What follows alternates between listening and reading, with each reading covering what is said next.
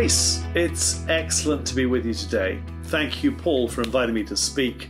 Before I read from the Bible, please join with me in prayer. Heavenly Father, we thank you for the Bible, your inerrant, life giving, challenging, and comforting word. Please send the Holy Spirit to speak to us through it, and specifically we ask that He would teach us about Himself. We request this confidently in Jesus' wonderful name. Amen. So I've got two short passages I'm reading from. The first, one verse, Luke chapter 24, verse 49, Jesus speaking, I am going to send you what my Father has promised, but stay in the city until you have been clothed with power from on high. The second passage, John chapter 16, verses 5 to 15, again Jesus speaking. Now, I am going to him who sent me, yet none of you asks me, Where are you going? Rather, you are filled with grief because I have said these things. But very truly, I tell you, it is for your good that I am going away. Unless I go away, the advocate will not come to you. But if I go, I will send him to you. When he comes, he will convict the world of guilt in regard to sin and righteousness and judgment. In regard to sin, because people do not believe in me. In regard to righteousness, because I am going to the Father where you can see me no longer. And in regard to judgment, because the prince of this world now stands condemned. I have much more to say to you, more than you can now bear. But when he, the Spirit of truth, comes, he will guide you into all the truth. He will not speak on his own. He will speak only what he, he hears, and he will tell you what is yet to come. He will glorify me, because it is from me that he will receive what he will make known to you. All that belongs to the Father is mine. That is why I said the Spirit will receive from me what he will make known to you. The title for this morning's talk is Why Does the Holy Spirit Choose to Come? Three Sundays from now is the Feast of Pentecost, when the church remembers the Holy Spirit was poured out on 120 faithful, praying followers of Jesus, and simultaneously on a crowd of Jews who were gathered at the temple of whom about 3,000 accepted Jesus as their Lord and were baptized that day. It's the day the church was born. And ever since, it has been an eagerly anticipated and day that we, where we welcome the Spirit and we ask Him to once again revive the church and empower us to impact the world with the gospel. Uh, of course, the Holy Spirit can and He does move powerfully at any time, not just at Pentecost, and we must expect Him to do so. In addition, when it comes to a revival, there are two constant factors. First, there has never been a revival that didn't commence with a prayer meeting. And second, all revivals start with the individual with me and you. They start when my heart is softened, when my ego is humbled, when my mind is renewed, when my spirit is submitted, when my desire is for the Father's kingdom to come and the Father's will to be done, and when my commitment is to give all the glory to the Lord and to Him alone. Jesus knew that any kingdom ministry is impossible without the Holy Spirit. As I read earlier, Luke recorded that Jesus would send to his disciples what his Father had promised. That's the Holy Spirit. And with the Holy Spirit, they would also receive the authority and the power they would need in the spiritual realms in order to successfully carry out what is called the Great Commission, that is, to make disciples of all nations. How does someone receive a gift like the Holy Spirit? Well, there's nothing mystical here. A good place to start is to know and be in a healthy relationship with the giver. In this case, according to Jesus, that's the Father. Next, they need to accept the gift. They, they could choose to leave it unwrapped and unused, but that's no different from refusing the gift in the first place. And finally, they need to use the gift in an appropriate manner. Because any gift can be used inappropriately. For example, if the Spirit gives someone the ability to teach, they might try and draw attention to themselves for their own personal gain, rather than teach, edify, and educate people in the gospel of grace. Over the years, I have witnessed great confusion about the person and the ministry of the Holy Spirit. This has led, amongst other things, to fear, misunderstanding, and division, all three of which are an anathema, because the Bible tells us that the Holy Spirit pours out love and not fear, that he brings clarity, not confusion, and unity, not division. In order to get myself and others in the best place to welcome the Spirit, there's a question that I have found most helpful. And it's this Why does the Holy Spirit choose to come?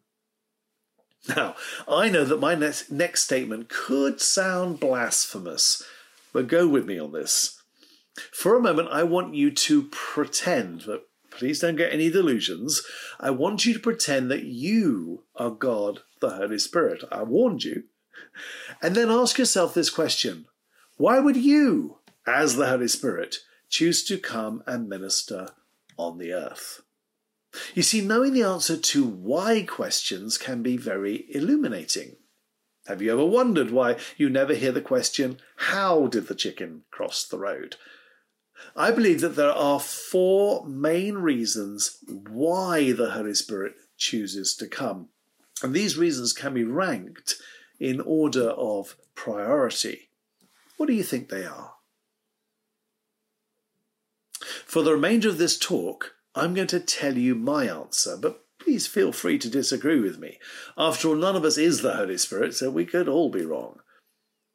I suspect that if you have come to any conclusions, you've thought of the fourth reason, which, as we will see, is vital and important, but not as important as the other three. My prayer is that after this talk, you will have a different understanding of the heart of God and the ways of the Spirit. The first two reasons that the Holy Spirit chooses to come are of equal importance. So, first, equal, the Holy Spirit chooses to come in obedience to the Father. A reminder of those last words of Jesus in Luke's Gospel I am going to send you what my Father has promised. And earlier in Luke 11:13 Jesus had promised his disciples if you then, though you are evil, know how to give good gifts to your children, how much more will your Father in heaven give the Holy Spirit to those who ask him? The Holy Spirit is God. Let's never forget that. He has all the divine qualities. By definition, he is no less powerful, no less infinite, no less omniscient, and no less present than the Father or the Son. He is co equal with the Father and the Son, but he chooses to willingly submit to the Father and to obey him. The same was true for Jesus, who willingly chose to submit to his Father and the Spirit. Immediately after Jesus' baptism, when he was publicly affirmed by his Father and the Holy Spirit came upon him visibly in the, in the form of a dove, we read Luke 4, verse 1 Jesus, full of the Holy Spirit, returned from the Jordan and was led by the Spirit in the desert. The Greek phrase full of literally means to be submitted to, or controlled by, or subjected to, or under the influence of. This meaning still lingers in the English language when we say, I was full of anger, or I was full of love. Uh, meaning my anger or my love controlled me. And my subsequent words and actions were because of my anger or my love, for better or for worse. And we still say, I was under the influence of alcohol or drugs, which caused me to drive poorly. That's why Paul wrote in Ephesians 5:18, "Do not get drunk on wine which leads to debauchery, instead go on being filled with the Spirit." Rather than live under the influence of wine and do things that you will later forget, regret and probably forget, choose to constantly be influenced by the Holy Spirit and live an abundant life with no regrets. Jesus, whilst he lived on earth, humbled himself when he chose not to use his own rightful divine power. He willingly allowed the Spirit to lead him into the desert where he was tempted. Jesus chose to only say what his Father told him to say and only do what his Father told him to do. But at no point did the Spirit or the Son become inferior to the Father, or indeed to each other. What does that mean for us practically as we seek to welcome the Spirit? Well, because the Holy Spirit chooses to submit to the Father, we can see that a sign and the evidence, the expectation of a spirit filled Christian or indeed a spirit filled church is that they are willingly submitted and obedient to the Father. First equal, the Holy Spirit comes in obedience to the Father, and first equal, the Holy Spirit points to and glorifies Jesus. Jesus taught John 16 14, He, that's the Holy Spirit, will bring glory to me, that's Jesus, by taking from what is mine and making it known to you. The members of the Trinity do things first and foremost for each other, the other two members, and not primarily for us humans. We are not the center of the universe. It doesn't revolve around us. Which means that when Jesus went to the cross, he did so primarily for the Father and the Spirit, and secondarily for the rest of creation. So, another mark, another sign of a spirit filled Christian and a spirit filled church is that they are unashamedly and intentionally pointing to and giving glory to Jesus. We can tell when our corporate worship is led by the Holy Spirit because the songs we sing, the words we pray, the talks that are given, indeed all of our lives, individually and corporately, will be joyfully centered on Jesus. Of course, it's not wrong to focus on the Father or the Spirit, but our primary focus must be to fix our thoughts on Jesus. One of my favourite verses, Hebrews chapter 3, verse 1. Or to fix our eyes on Jesus, Hebrews chapter 12, verse 2. And to long to bring glory to Jesus. And when we do this, guess what? We please both the Father and the Spirit. In Acts chapter 1, verse 8, we read the last words Jesus spoke before his ascension. But you will receive power when the Holy Spirit comes on you. And you'll be my witnesses in Jerusalem and in all Judea and Samaria and to the ends of the earth. When we are filled with the Holy Spirit, we discover that we are both wonderfully empowered and that we want to be witnesses to the person of Jesus and all that he achieved on the cross. Why do we want to? Well, everything changes in us when we receive and experience for ourselves the amazing love of God. 1 John 4:19 We love because God first loved us. And this love of God compels us to tell others. That was Paul's experience. He tells us that in 2 Corinthians chapter 5 and verse 14. But there's a catch. Because the Bible tells us that this love can only be received one way, and that's by the Holy Spirit. Romans 5 verse 5 And hope does not disappoint us because God has poured out his love into our hearts by the Holy Spirit, whom he has given us. The picture here is of a superabundance, a, a pouring out of love like the Niagara Falls. I mean, when you visit the falls, the one question you don't ask is, I wonder if we're going to run out of water. There's oodles. Plenty for me, masses for you, and torrents left over for everyone else. Likewise, the Spirit pours so much love into us that we're completely filled up. We receive all that we need. In fact, we discover that we've got plenty left over with which to love the Lord and to love ourselves, and, and then from the overflow, to love everyone around us. Ephesians chapter 3:18 tells us that this love is infinite and inexhaustible. It's impossible to measure its length or its depth or its breadth or its height. The more we receive this love from the Holy Spirit, the more we can give it away to others. And the more we give it away to others, the more we will receive ourselves. It's a, it's a virtuous circle. Twelve days after my sister in law accepted Jesus as her Lord, she got filled with the Holy Spirit straight away. She was on an Alpha course, and she called me 12 days later with a question Am I doing the right thing? No, I replied, Well, that depends on what you're doing. Well, she said, I've been telling all my friends about Jesus and inviting them to do the Alpha course. That sounds good, I said. What's the response? Oh, well, so far, all 12 of them have said yes. It's so easy. I don't know why every Christian isn't telling their friends.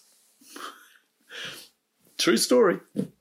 First equal, the Holy Spirit comes in obedience to the Father, and first equal, the Holy Spirit points to and glorifies Jesus Christ. Fourth, no, I haven't forgotten third, but just going to go to fourth first. Fourth, the Holy Spirit chooses to come in order to work in the lives of individuals. If you're honest, I suspect that most of you thought that this was the primary reason the Spirit chooses to come. The Holy Spirit works in the lives of individual unbelievers, those who haven't yet put their faith in Jesus as their only Lord.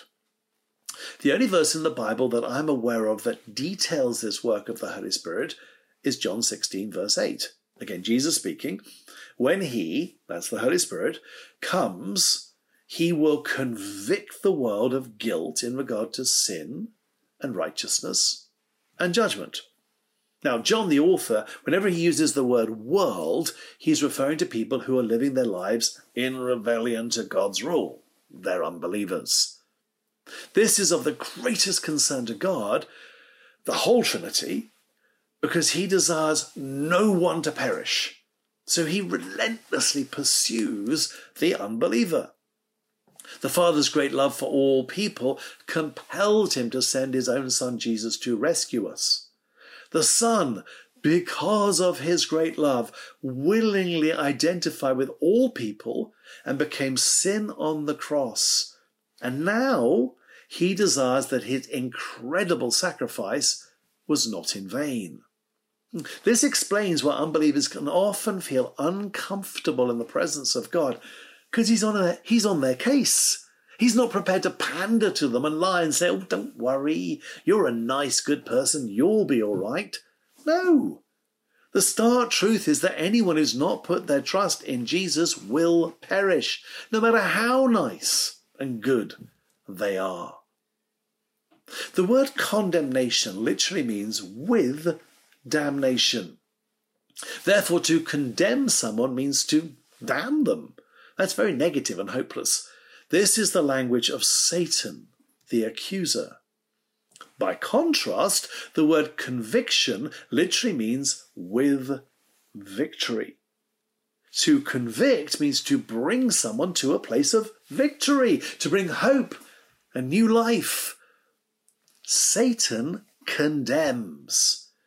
God the Holy Spirit convicts. Jesus was teaching that the Holy Spirit convicts unbelievers of three things sin, righteousness, and judgment. sin. Sin is defined as the position of wrong relationship with God that everyone is born into. We have a positionally based faith, not a performance based. The result of being in this position of sin is that people live without God at the center of their lives. So, first, the Spirit tells us the bad news. We're in a position of sin. We're in wrong relationship with God. And the wages, the consequences of this is death. We're gonna, we will all die. If we, if we're in that position, we will all die spiritually. We will be eternally separated from the goodness of God. Then, once we're aware of our desperate situation, he tells us the good news righteousness. Righteousness is also a position. Remember, we have a position based faith. It's the position of right relationship with the Father as his daughter or his son. This position can only be received when a person puts their faith in Jesus as their Lord. For on the cross, Jesus not only took our place and our sin when he became sin, but he also gives us his righteousness, his position as the much loved Son of the Father. You can see this summed up in one verse, 2 Corinthians chapter 5 and verse 21. Finally, the Spirit makes it clear to every person, whatever their position, sin or righteousness, that we will all face Jesus the judge. So best be prepared and be in the position of righteousness. As Hebrews 9:27 states, just as a person is destined to die once and after that to face judgment. That's the compassionate ministry of the Holy Spirit in the life of the unbeliever. But most of his work is in the lives of the righteous, in the lives of believers. Children of the Father are those who are by grace spirit filled and spirit submitted. I'm going to quickly list some of the wonderful benefits of this. They know Jesus and are known by him. They know the Father well enough to call him Abba, Dad. As I've already said, they receive the love of God poured out into their hearts. They're given a new heart and moved by the Spirit to keep his holy, moral laws. Their minds are renewed as they take every thought captive to Christ. In fact, they have the mind of Christ. They have a greater knowledge of God. They keep in step with the Spirit. When they're weak, they receive the Spirit's help, especially to pray. They have the Spirit of unity. They allow the Spirit to grow within them the fruit of maturity and they receive spiritual gifts, the tools to do the ministry for God's glory. According to John the Baptist, the sign of the Messiah was that he would baptize with the Holy Spirit and with fire, Luke 3:16. Therefore, a mark of a spirit-filled Christian and a spirit-filled church is that they are continuously filled with the Spirit.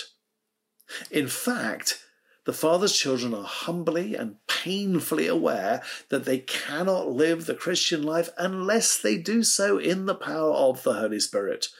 And only what they do in the power of the Spirit will have lasting, eternal value. First equal, the Holy Spirit comes in obedience to the Father. And first equal, the Holy Spirit points to and glorifies Jesus. Fourth, the Holy Spirit chooses to come in order to work in the lives of individuals. So, what might the third reason be? Third, the Holy Spirit choose to, chooses to come in order to build and edify the church. Drum roll. Yes, so exciting. The body of Christ, the bride of Christ. The Holy Spirit is passionate about Jesus. And he wants to present to the Son the bridegroom on his wedding day, a beautiful, perfect, holy, complete bride, the church. Okay, we know it's a work in progress because the likes of me are members of the church, but Revelation 22:17 reveals that the bride is present in the new heaven. It's paramount that we understand how much the Holy Spirit loves the church. I think this comes as a, bit of a shock to many Christians. We are so self centered, especially here in the West, that we genuinely believe that it's all about moi, me. We've emphasized the individual's salvation so much that the church is seen as a, a bit of an afterthought something we can take or leave, something we can survive without, something we certainly don't have to take seriously, or at least not as a priority. And COVID isolation and separation, coupled with Zoom and its equivalents, have exacerbated this. The Holy Spirit is calling us together to worship and bring glory to the Trinity. He's drawing us together into the Father's presence to be His family, to welcome newcomers, to pray for the sick, to comfort the hurting, to embrace the lonely, to encourage the faithful, and to equip the saints. It's paramount that we understand just how much Jesus loves the church his bride. So much so that he laid down his life for her. Which leads to a hard teaching. We too are called to be martyrs, to lay down our lives for the church, the bride. Historically, that's how the church has always grown. So, unlike this individualistic, me centered, me first society, God's community puts others first. John 15:13 No greater love than that a person should lay down their life for their friends.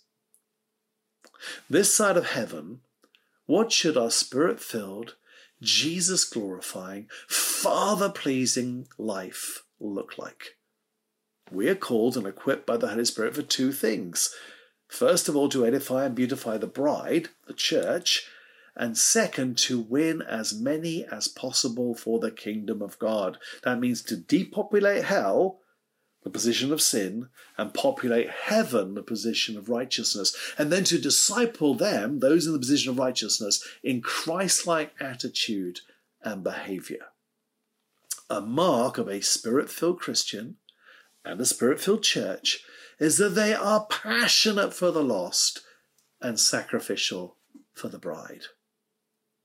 In summary, in view of these reasons for the Holy Spirit choosing to come, what effect should this have on the life of every Christian and every church? We should all seek to obey and submit to the Father, to glorify and witness to Jesus, to be passionate for the lost and prepared to sacrifice for the church, and to be continuously filled and totally dependent upon the Holy Spirit for every aspect of our lives. Let's pray. Loving Father, thank you for welcoming us as your children. Please help us to live each day wholeheartedly for you and for your kingdom. Lord Jesus, thank you for demonstrating your love for us by willingly submitting to the Spirit and choosing to die in our place on the cross. Please help us this week as your disciples to be your witnesses to everyone whom we meet. Holy Spirit, thank you for pouring out your love into our hearts.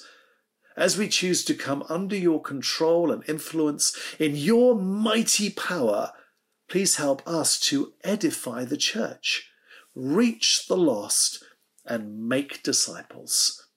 We ask all these things in the name of our Lord Jesus Christ. Amen. Well, thank you so much for listening. May the Father bless you richly this week.